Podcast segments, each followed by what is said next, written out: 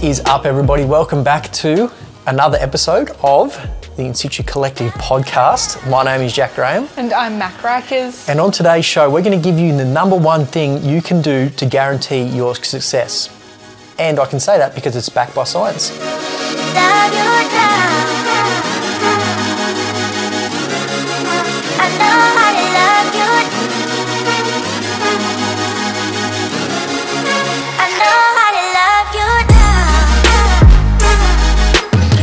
So language, I feel like this is a great topic to talk about. I feel like it's very underrated. When people start a health and wellness journey, they don't really think about the language they're using. Yeah, we don't mean like language as in English or Spanish. We mean like the language that you use to speak about yourself, to yourself, and about others as well, I guess. Yeah, and I can say this is backed by science because a lot of studies have been done on this topic, and pretty much every single self-help book, even money books, how-to books, they all have a sort of part in there on this topic, whether it's, directly related to the language you're speaking or talk about in your head or talk to yourself in your head. So, yeah, great topic to talk, come back on and, you do a little bit of work and then you keep building on that. So don't feel like this is something you just do once. It's something that you're going to be building on for the rest of your life. Yeah, absolutely. I feel like we talk about habits a lot, and this is just another thing, like another habit that you have to build or break, change, manipulate, because it does take time. Like your brain likes things that are familiar and likes to do the same thing. So if you talk negatively or think negatively about your body, diet, who you are as a person, your life, then your brain just gets used to that, and I guess it's just something that you have to work on. Yeah, and this topic actually came to me from a client. We're having a conversation and the language that they were using was different to the, the goals they're trying to achieve. Yeah. So, everybody's done it. You sort of, sometimes you look at yourself in the mirror and you're not too happy and you think, I'm not a fit person, or I'm not a healthy person. And it's that sort of language that stops you from actually achieving your goals and, becoming the healthy person that you want to be.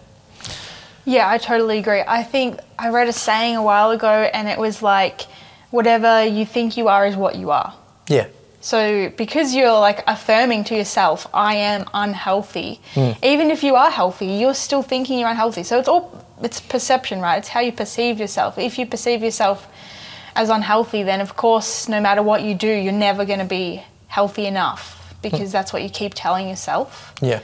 And I feel like it sounds a little bit woo-woo, and a lot of people will be like, I don't talk to myself like that. But I'm sure that you do. Yeah. Everyone does. Like, you can't help it. It's just human nature, I feel like, to bring ourselves down, especially in Australia, because there's that whole tall poppy syndrome and we can't outdo each other, you know what I mean? And you can't talk too good about yourself because, you've been better than everybody else. And it's just more about, believing in yourself and what you're trying to achieve. Yeah. So what I feel like the best way to sort of start is trying to catch the language you're actually using. So what do you think is probably the best way and strategies for people to actually start, thinking better about themselves and, catching the language they're actually using about themselves? Yeah, that's a really hard question. I guess for me, what I've done in the past is start the day with journaling and writing down the things that I want to say rather than the things I already say. So if I say like I can't be a business owner, then I would start the day by writing that down and try to say it out loud as well. I am a business owner. And when you hear yourself say it, it's like, oh, hold on, what the heck? And I guess the more ways that you can tell yourself something, the more likely your brain is to believe that or remember that or learn that. So if you say it out loud, if you record yourself saying it, if you listen to positive podcasts and stuff like that and they hear people and they say like you can do it or whatever it is that it needs to be, because it's super hard to catch yourself doing it. So I think starting your day like that and starting your day in a positive way sort of helps set you on the the right path, yeah. I guess. I agree. Like, I feel like you've actually got to sit down with yourself and have those conversations of who, like, you know, this is my goal and who do I have to be to achieve that goal? Yeah. And write it out. Yeah. And think about it and say it out loud.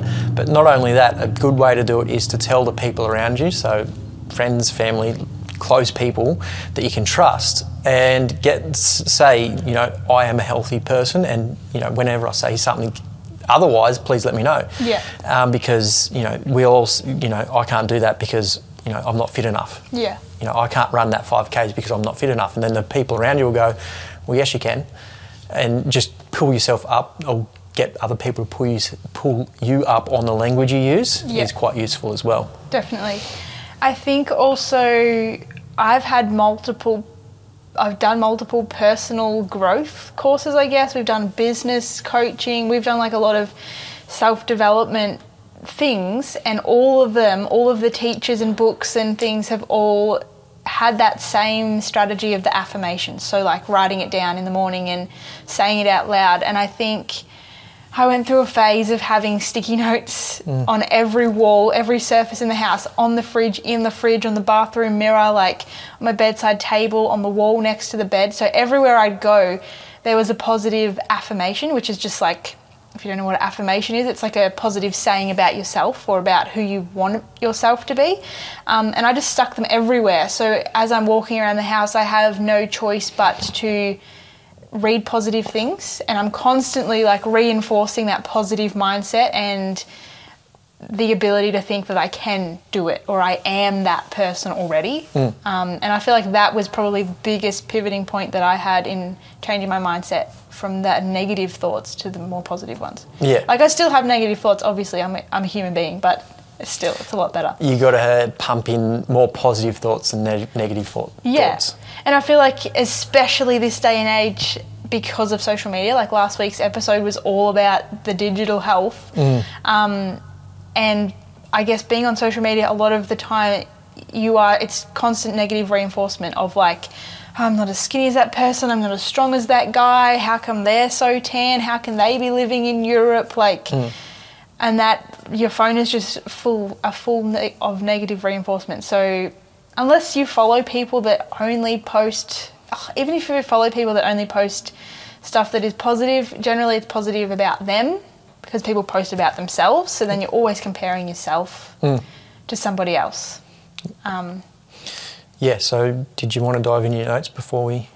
I feel like we're on track. So okay, cool. Keep going. What else you got there?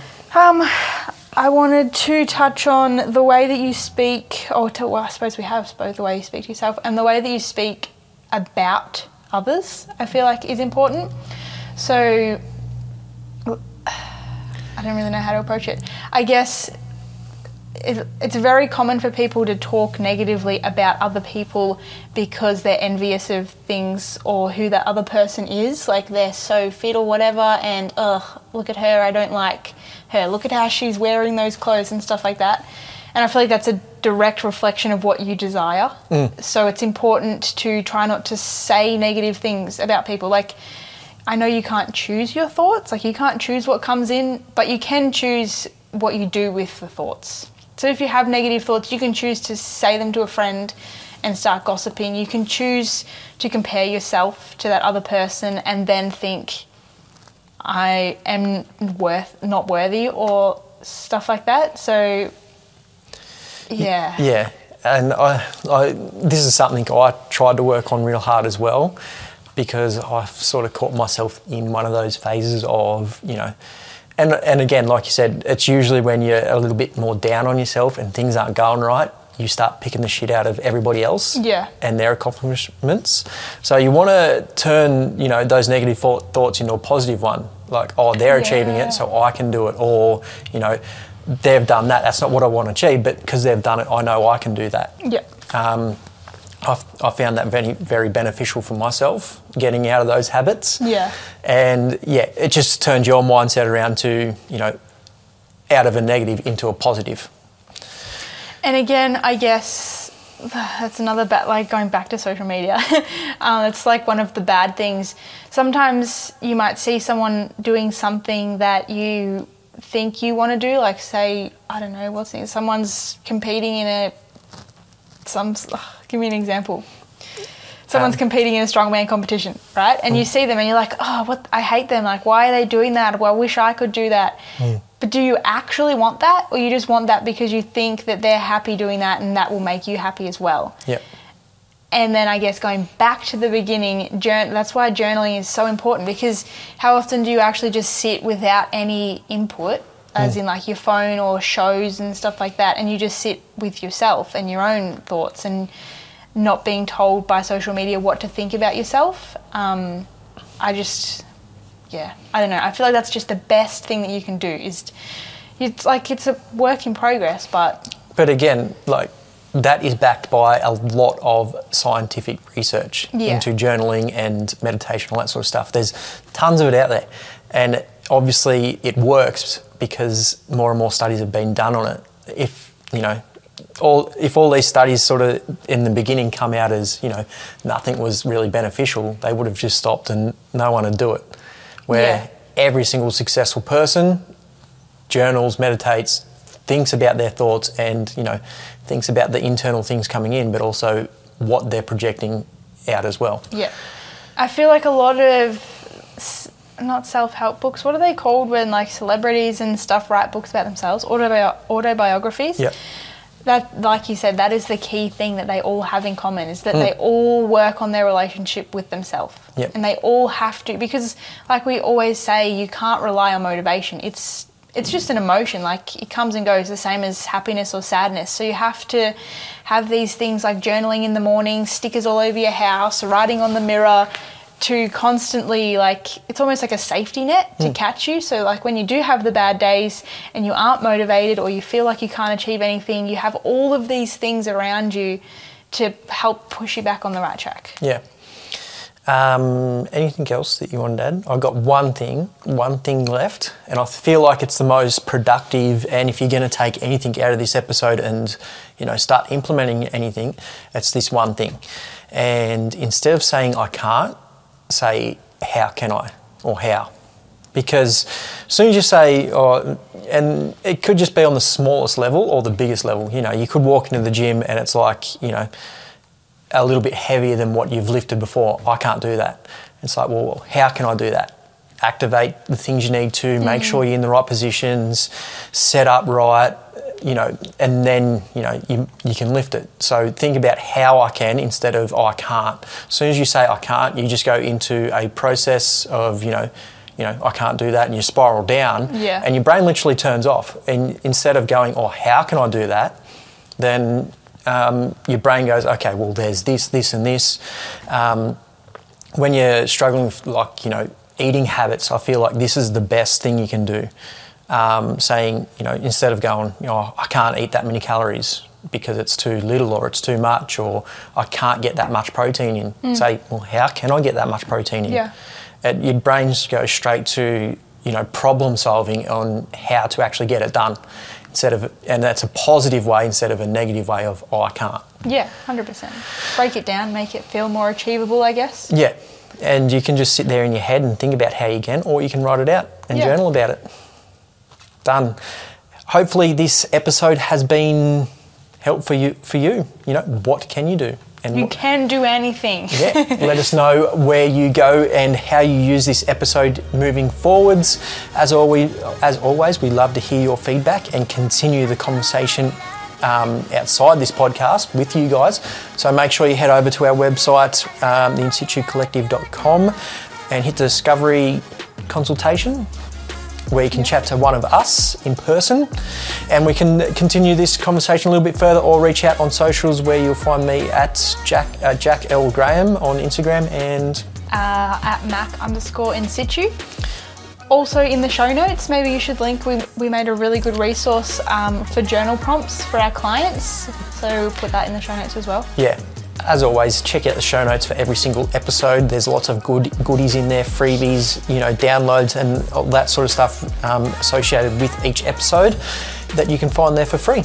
Cool. Awesome. See you all in the next episode. Bye.